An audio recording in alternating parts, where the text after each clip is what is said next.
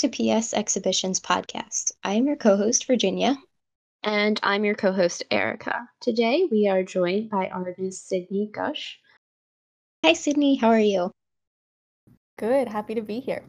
Yay! So today we'll be discussing Sydney's solo exhibition, The Raconteurs of Thought, currently available on our Instagram through the first week of October.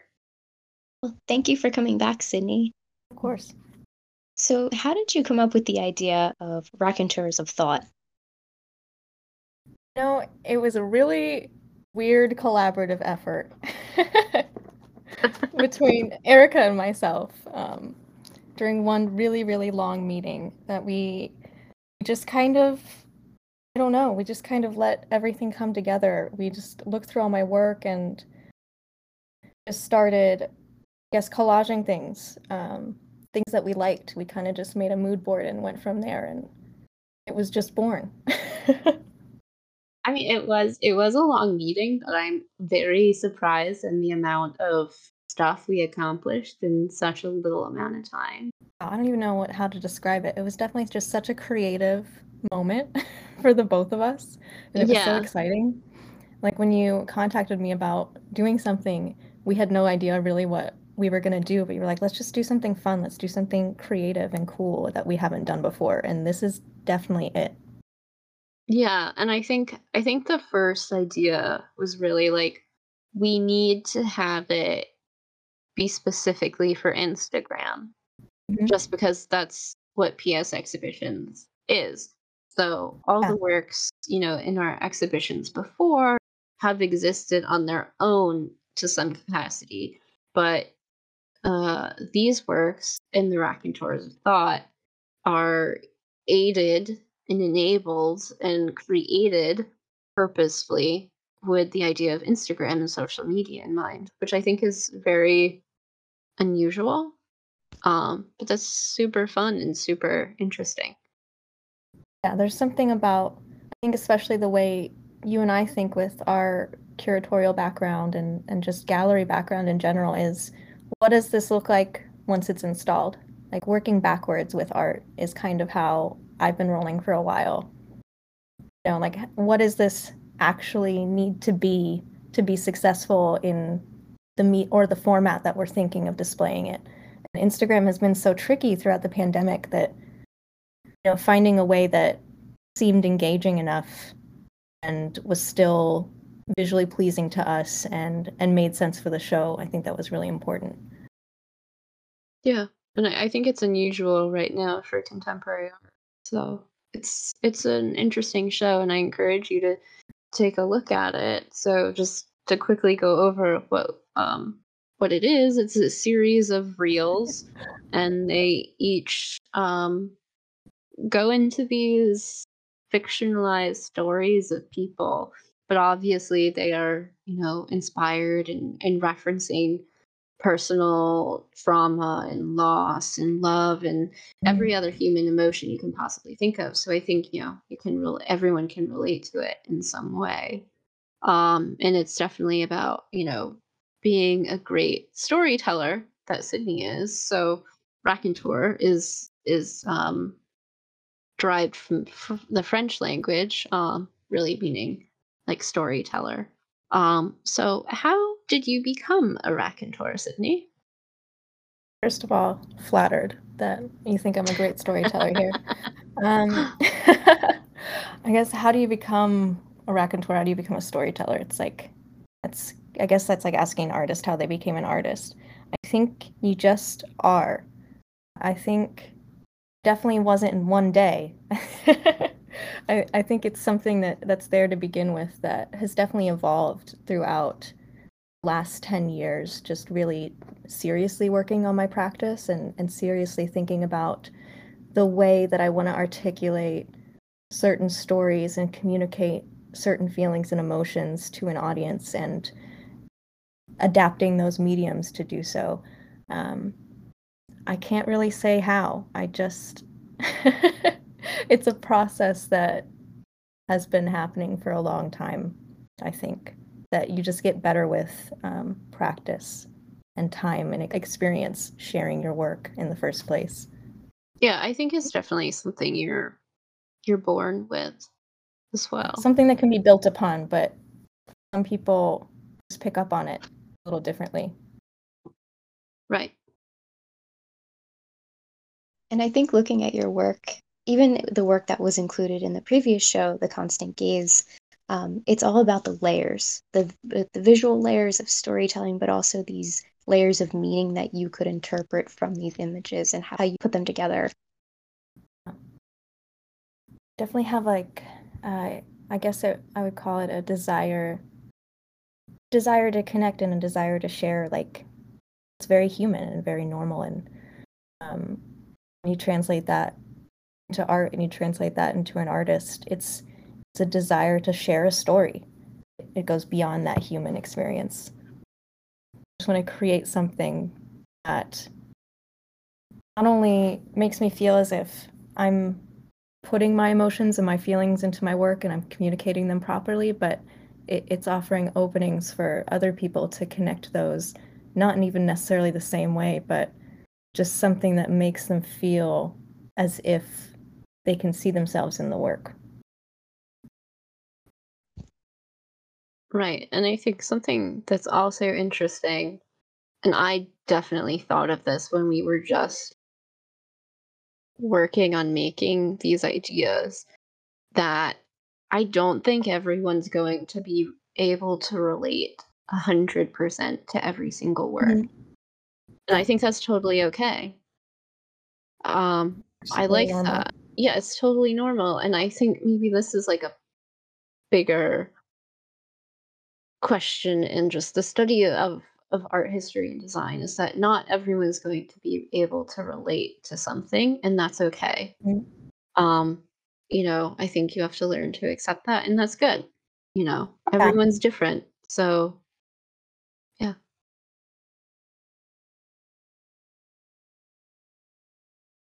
Definitely.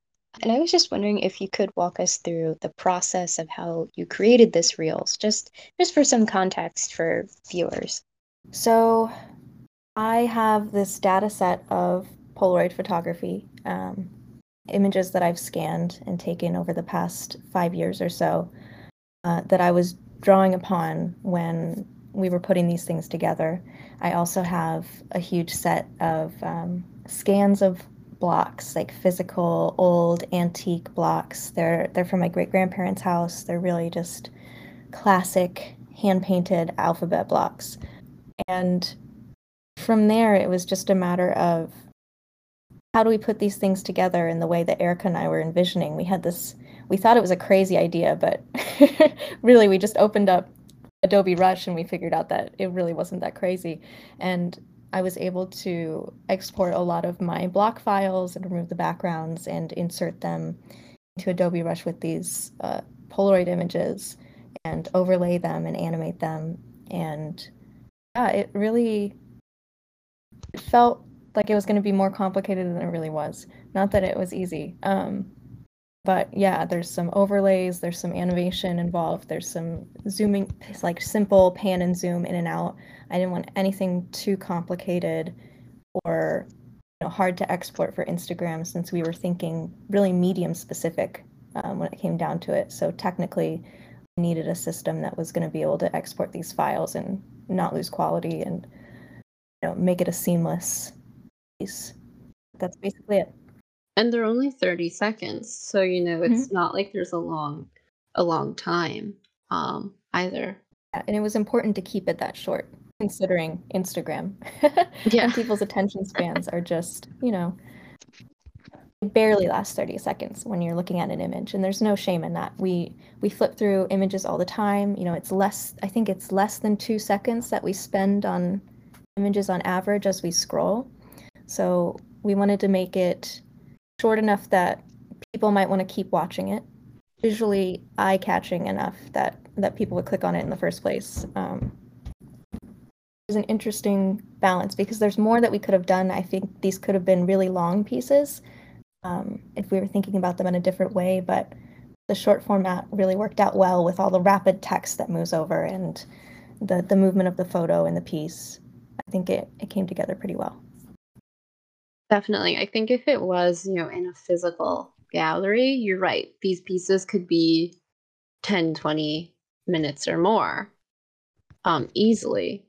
Um, Mhm. But given that it's Instagram, it's literally only 30 seconds. It's a totally different way of thinking about one making art and two viewing it and you know having some type of relationship with it totally different than being in a physical gallery Yeah, and it really made me think about just text wise, um, what could we and couldn't we include? You know, what did we have time to include, and what was the most important thing of what we originally selected that I did want to be there, that I did want to communicate? It, it turned out our advantage. Limitations are amazing for art. yeah sometimes i like i i did this a lot in undergrad and i purposely did it that i would like lock myself in the room um and only be given a certain amount of materials or whatever and i would tell myself okay this is all you have and this is what you have to work with for you know whatever length of time i decide. And i kind of like that. You know you're forcing yourself to to really conceptualize a different way of interpreting art and design um that necessarily hasn't been done before and i think it pushes you to think differently you have to think differently i guess So- Yeah, when you have unlimited options, I mean, oftentimes the art doesn't get made because you could Right. make anything, you know, you could do anything, but forcing yourself to look at your materials at hand and, and create something out of it, that's that's where the magic's at, right? I think so. Yeah. And definitely, before we go any further, I definitely want to give a shout out to Emily Wickham for helping Yes. us with some of the audio for this show. Her audio is fantastic. Um, and Thank you, Emily Emily. is a talented actress herself. So please take a look at her work. That would be great. But yeah, Emily, Emily totally helped us. It was great. Absolutely. But the the medium really works for this idea too that you have this split second um, moment to kind of look at people on the street, look at things happening in this setting, and create this story in your head too. Yeah, for sure. Um, it was almost like writing short stories at that point because I, I feel like when I I look at these photographs without the text, just photos, when I go out and take the photos, there's always some kind of story attached to them just from the process, just from you know, us walking down the street and this beautiful woman in pink starts to approach me and I like freak out and grab my camera and take her picture and run away, you know. something something fun is attached to it already and then you know, I'm I'm already thinking I already have this kind of imagination about when I'm out and about taking pictures of people, you know, the reasons why I'm looking at them and maybe why they're so appealing or why do they make a good shot. Like there's already those stories. So adding the limitations and adding well Erica's eyes to it as well because everyone's going to see something different. Nobody's there when I take the photo, so you know when someone else sees the picture, they're obviously going to see something else. Um, and having Erica there to kind of look and curate with me and pull out new meaning when we added in the blocks and the messages and the text was a really cool process, especially um, the new work that we created for it. Like we started with existing work and kept adding. Um, like I made new block scans to go with some of these reels because we felt like there was something missing or text that would have elevated it. And it was just a really, yeah, fun experience. Yeah, and I think I'd even add to that that some viewers could totally have different ideas or experiences that they connect to with these specific works that we never thought of. Because I know Mhm. there's one specific work that we were like, oh, this can go in two totally different directions. And the viewer is just going to have to come to that on their own decision, which I think is really fun. It, it creates a very engaging and open ended body of work. Yeah, I think there's all sorts of different answers to questions that the pieces bring up themselves or you know just the content that they're referencing the experiences that they're referencing and maybe the thoughts that are in there now i want to go back to something you said earlier that the the alphabet blocks they were from your grandparents mm. house were they yeah. like a toy that you used to play with as a kid so these blocks they came from my great grandparents' house on my dad's side, which we cleaned out a few years ago. Um, and if you'll remember from the constant gaze with some of my frogs, that's where that's where the original frog sculpture is that I took all those casts from. Um, but these blocks, I grew up playing with them. My sisters grew up playing with them. My dad grew up playing with them, um, and I think his mom probably did too. Like they've been in the family for a really long time. I mean, I I love that too, is that you're adding this like uh family layered experience to it as well, but it also must be really interesting as like when you were kids playing with these blocks and now you're writing out like bitches get money with it. Like Yeah. Uh, like oh that's very different. yeah, it's a whole it's a whole new world for these blocks. They've got a whole new life going on. It's very yeah. it's very fun to play with them in a new way. You know, as as an adult, as an artist, just to play with them. Um, you see new things, and when you scan them, you see all that wear and tear. I, you know, I, I get really nostalgic, and there are even some phrases uh, that I've made before that my great grandma said herself, like "I've got a hot temper." That's that is direct Grandma Hovey quote there. Eh, yeah, some of the sometimes they just they really make me laugh, and I'm like, am I really doing this? like, what would they say if they saw saw me now? I used to make towers, and now I spell out f bombs in succession. Yeah, if these blocks could talk, they would have a lot more angst now. And that's kind of the whole thing, isn't it? Like making the blocks talk. Okay. Yeah. Because we're definitely felt as if I started scanning these, uh, I kind of just felt like I was channeling something, you know, some subconscious part of my energy, like just repetitive thoughts that were really eating at me, or phrases I couldn't get out of my head, or or memories. And then I started taking them from other people as well. I started asking for requests, and there's such ah, it's weird. There's such a variety in what you'll get but they all feel on the same thread.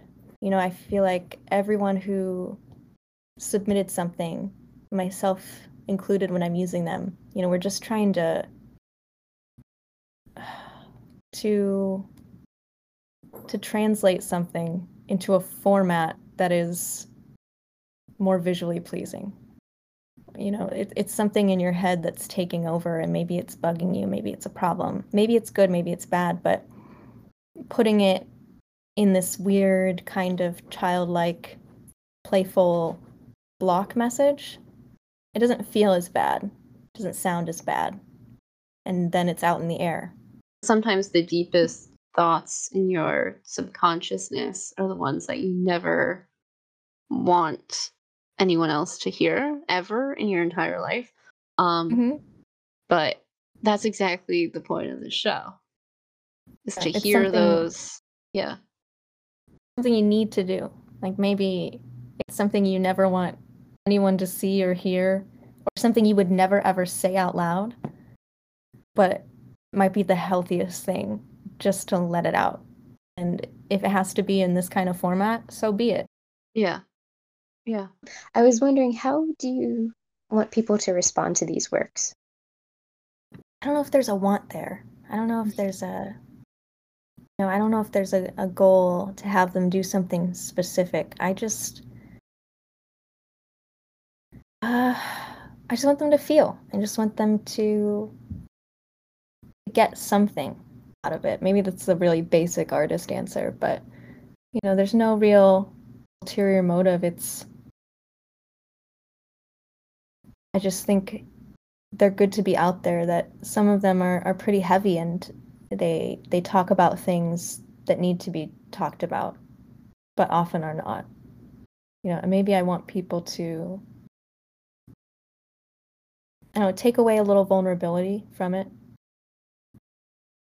just to know that it's okay to let these things out and it's okay to think things like this or have experienced things like this and it's okay to even be consumed by them you know? I i think i want to make people feel like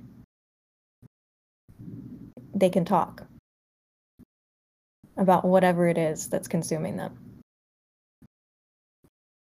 Right and i think each one is so different and that for the most part they are all very heavy topics i think um yeah. which some people might think is a bit challenging to connect to but i think deep down everyone has fears and anxieties that they don't necessarily mm. want to confront and these force you to do that not everybody's going to connect with every traumatic experience, but there's not one person in this world that hasn't suffered or or felt intense feelings or let down or been in love or brokenhearted. I, I think I think there's something there maybe for everyone if they want it. I think so. Definitely. I think um you know each one has something totally different. So, um like for me, I think um the two that I probably most connect to is definitely I want to see you and Babe. Mm, two very opposite pieces. Yeah, they are two very opposite pieces. but I think you know, just like and it was interesting because when we were making these, I felt extremely more connected to I well, we didn't have a title for it then, but what is now I want to see you and this idea of of loss between a couple and wanting, you know, to see your significant other so desperately. And I think it just spoke to me on a very personal level, but also it totally made me realize things that I must have been feeling for the past, I don't know how long, but I never have been able to say or something. And it I don't want to say it forced me to, but it was just there. It was eye opening. And I and right. yeah. If you've ever taken an academic class with me, I've probably know I have some weird interest in the work by Roland Barthes. But in in his one book on photography called Camera Lucida, please read it. Um, he has this idea of a punctum in a studium, um, and the punctum is really just that there's this one piece of a photograph. Um, it could be anything, and it it means like it's something extremely close. So it could be like um, a pearl on a woman's necklace, or this smile on this small child, or something, right? But there's that one like possibly insignificant detail in the photograph mm-hmm. that makes the person connect to it. And Sydney's mm-hmm. work for the show reminds me of that completely. That there are all these small little details, but these small little details that that just instantly connect to you and you're just like, oh my gosh, like how why didn't I see this before, basically? Um, and I think that's a really great theory to bring up in relationship to contemporary art. Yeah, and I really love that theory as an artist, as I guess I'm becoming a photographer. I don't know how it happened, but here we are. Um, but it, it reminds me of the reasons that I take the photos that I do. You know, when do I pull the sh- like the the shutter, and when do I when do I stop? You know, when do I use that piece of film because I have only eight per pack. And there's always something. There's always one little thing. Like there's a bow in a girl's hair or there's the way this this kid is smiling at his brother or the way that a parent is tending to their child. There's always something really small maybe to other people but that stands out to me and that's the reason I take it. And I guess that's I guess that's my own punctum. Yeah, that's definitely your own punctum. And I feel like everyone's punctum is different. And someone might not Mhm. have a punctum at all in the photograph that you do. And I think that's Yeah. great. That's the way it should be. You know? It's okay. Definitely. I was thinking just about what you were saying with the the connection you felt to I want to see you. And I think we had a conversation the other night where I was getting a little scared. I was getting I was feeling vulnerable about these works. I was feeling really vulnerable about using my voice and recording my voice and having to listen to myself say these words that are extremely personal to me. Um, and it made me feel vulnerable in a way that I did not expect. You know, I thought, oh, I'll just record this and put it together and that'll be it. But but honestly, recording this text and saying it over and over again and confronting myself with it was so much more emotionally taxing than I thought it would be. And I don't necessarily think that's bad. I, I think that that speaks to how important this work really was to me and how important these stories are to share and whether people know the story or not or make up their own story with what we've given them or not you know i think yeah there's something really tactile about the emotions that are coming through that i had no idea i would be feeling it was it was tough it really was um, tough but rewarding i think the most rewarding work is going to be vulnerable and hard to communicate Yeah. These these really are some some tough works, I think. Um but they do, you know, represent a cohesive understanding of your work. And there are so many layers into it. So the layers with photography and collage and typography. So what was it like bringing the works that you probably made, you know, two, three plus years ago into Yeah. this new era of work by Sydney Gush? in the new era of Sydney Gush, all all things are good. It was an awesome experience. It threading everything together after I don't know, I feel as if the past 4 years or so I've been searching for a thread through my work. Um, there's so much variety in the mediums that I've pursued and there's so much variety in what I've put out there. Um, I I was getting lost. I wasn't sure what I was aiming at. What was my end game? You know, is there an end game when you're really lost in your studio and lost in your head and lost in your practice? It's just sometimes it's hard and putting this together, putting all these reels together felt like a full circle kind of experience. It was really it was all the pieces were clicking. They were all just clicking into place so seamlessly. It it made so much sense. Um, so basically, I mean, we collaged my collages, my photos, and my block scans together, and I I like that method. I like that no matter what I do, I feel as if I'm collaging it. The blocks, I'm collaging them together. I don't always have enough letters to spell what I need, so I have to get creative with numbers, with symbols that are on the others. Um, the photos themselves, with the the multi-image lens that I use, I collage together landscapes. I just the um, the method of that lens is that it takes whatever is in the central frame and it doubles it. It merges it together at some point in the middle and creates a whole new landscape, focuses on whatever subject was directly in the middle, and tells a whole new story to what you might have been seeing through the lens. And of course, the collages themselves are actual physical collages. So being able to employ that medium on a bigger scale, on a, a digital scale, on a medium specific project that we developed together, I it was a really uh, maybe cathartic experience. I think so. You said something earlier It was like you were trying to find a single thread in all of your work. And I think you had the threads, but that you had multiple threads and you had to put them together.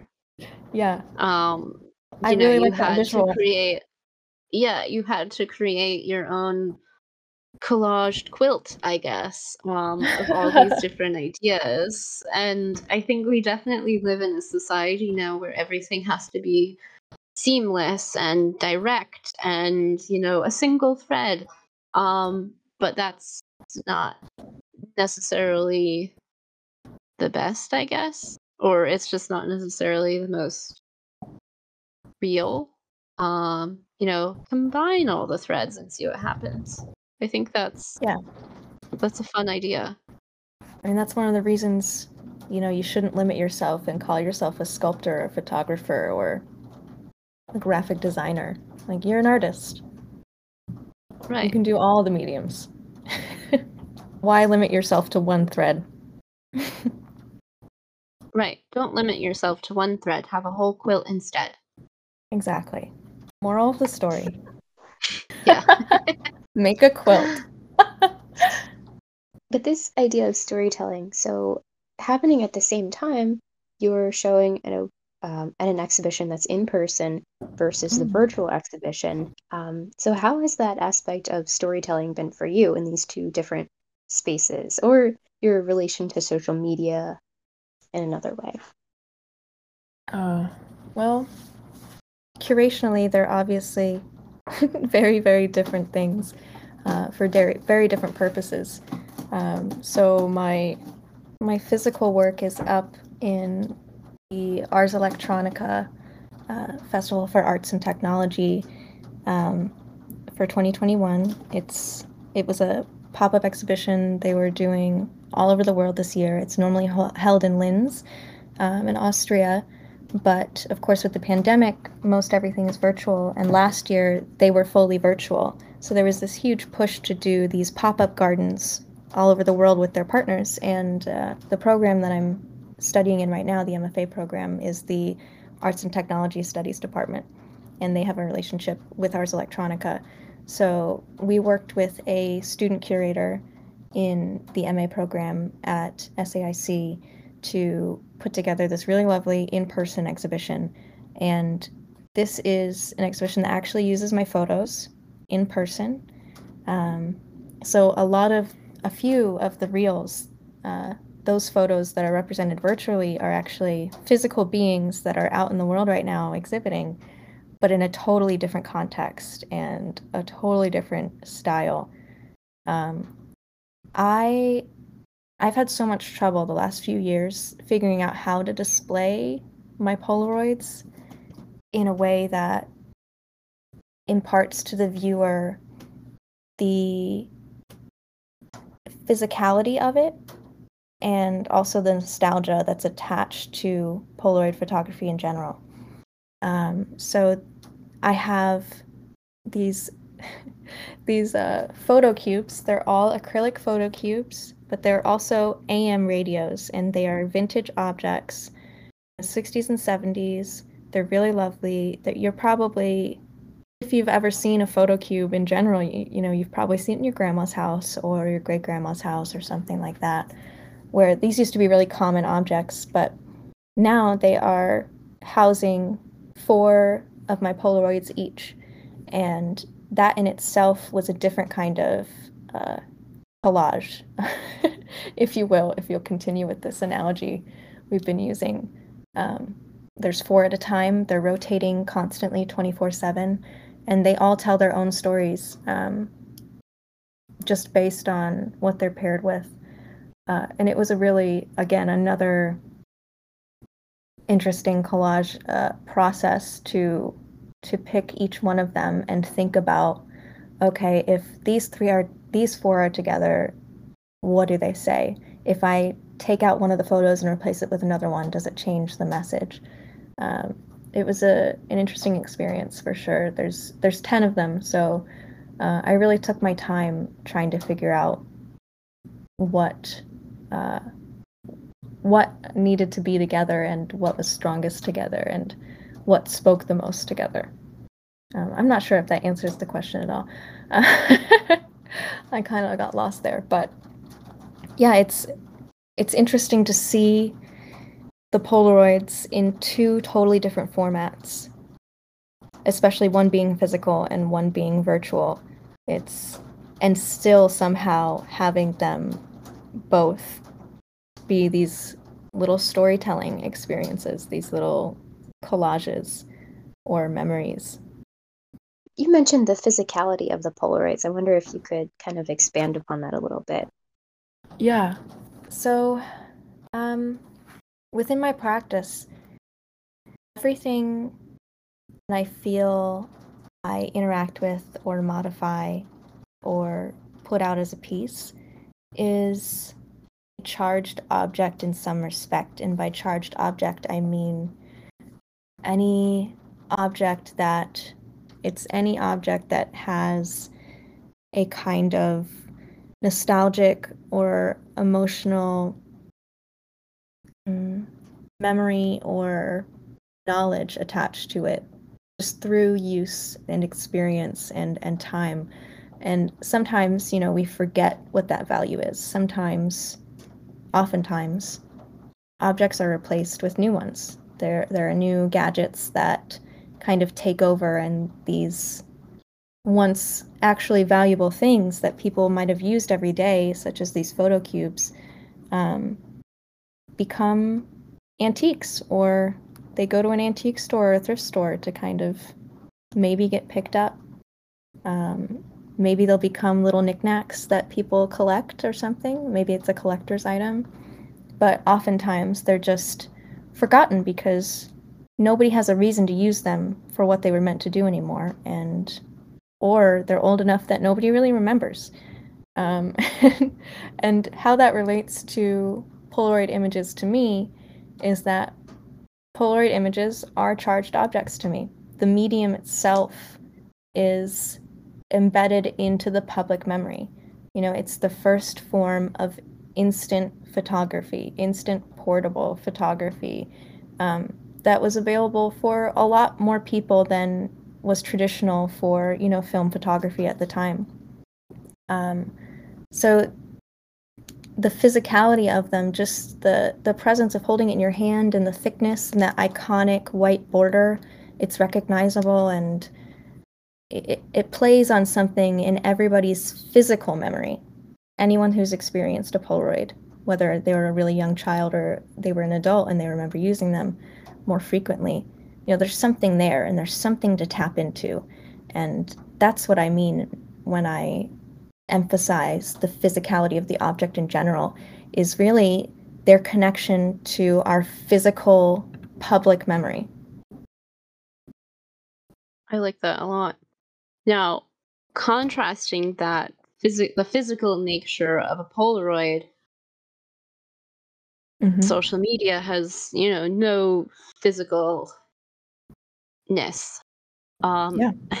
And Instagram as a medium, right? There's mm-hmm. nothing mm-hmm. physical about it. So, how do you think fine art will evolve in response to the rise of social media and in the rise of not having as many physical objects as we did before? Well, you know, social media has risen. it's up there, it's out there, it's been there for a long time, and we've watched it evolve. We've changed with it. It's both fascinating and terrifying. But, you know, I think that things are moving in a different direction. You know, things are really moving to blockchain, they're moving to NFTs, they're moving to virtual representations of physical objects. And that's not necessarily something that I think threatens fine art. I, I think there will always be room for physical objects and experiences. There's always something different and more impactful about seeing a show in person and navigating it with your body and witnessing scale and uh, sensory elements that cannot be translated through a screen. I think there's a place for everything. I think it's rapidly changing, but there's definitely not going to be a loss in the physical world. It's going to be more of some kind of blending, some kind of immersion that we've seen uh, accelerated by the pandemic this past year. You know, it's less about virtual space and physical space, but how those two intersect. And I feel the same for virtual and physical art. Everyone is responding in different ways to the pandemic. And just to loop back to one of the reasons we wanted to do specifically Instagram Reels, it's because we didn't want to just post another photo on Instagram. You know, we wanted to post something that was interactive and different. And that's just an example of pivoting and shifting and reevaluating what we were doing.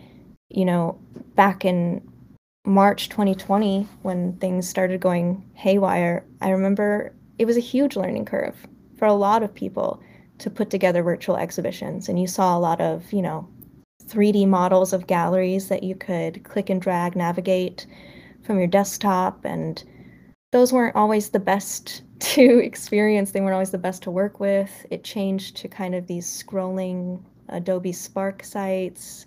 You know, every every space did something different because we had to. Um, and it's only going to keep evolving and people are going to keep responding. Yeah, I totally agree with everything you said. It, it's just going to keep going forward. So who knows what the future will have in store. Just got to keep rolling with it. Or scrolling with it. oh. wow, wow.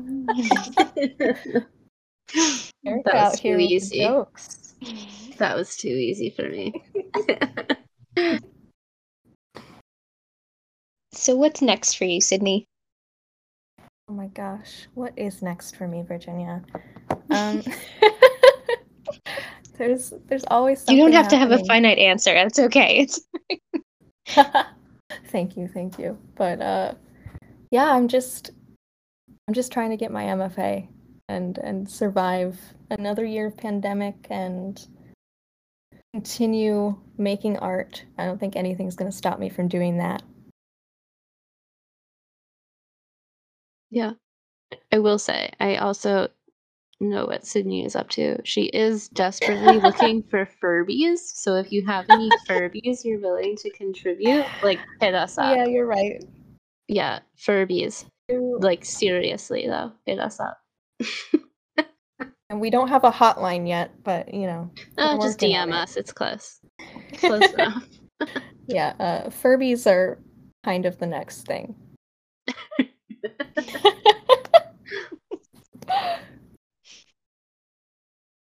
well, on that note, where where can people find you online?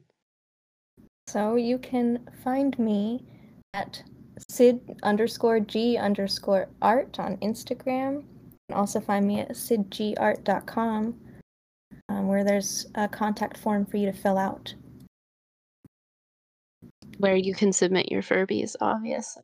So your Furbies and any other things. um, well, Sydney, thank you so much. Yeah, I, thanks for having me. This project has like really I've really connected with it and I've really loved the time we've spent together working on it and I think it's really some some amazing work. So I'm just honored to be attached to it. Yeah, thank you so much for, you know, lending your voice and and working with me through this. It's been such a good positive process that I think we really needed. Yeah, I think so. Yeah. I think we needed it individually. I think we needed it together. So, you know, yeah. Wins for everyone. All right. So you can look at Sydney's exhibition, The Raconteurs of Thought, on our Instagram page at P period S period exhibitions. And it will be up through the first week of October. So I definitely encourage you to look at it. There's some really fun stuff there. So until next time on PS Exhibitions Podcast, bye.